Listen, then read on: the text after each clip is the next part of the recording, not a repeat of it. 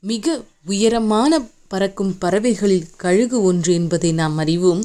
கழுகு எழுபது ஆண்டுகள் உயிர் வாழ்கிறது என்பது உண்மைதான். ஆனால் ஒவ்வொரு கழுகும் நாற்பது வயதை தொடுகிற போது அதன் அழகு கடினமாகி இரையை கொத்தும் சக்தியை இழந்து விடுகிறது. கால் நகங்கள் வளைந்து பிடுங்கும் சக்தியை இழந்து விடுகின்றன. இறகுகள் உடலோடு ஒட்டிக்கொள்வதால் பறப்பது கடினமாகி விடுகிறது.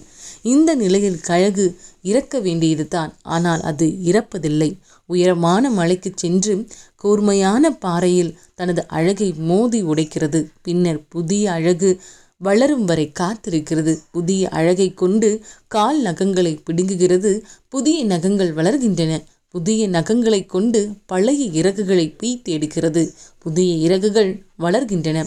புத்தம் புதிய பறவையாக கழுகு வளம் வரத் தொடங்குகிறது. அடுத்து முப்பது ஆண்டுகள் உயிர் வாழ்கிறது.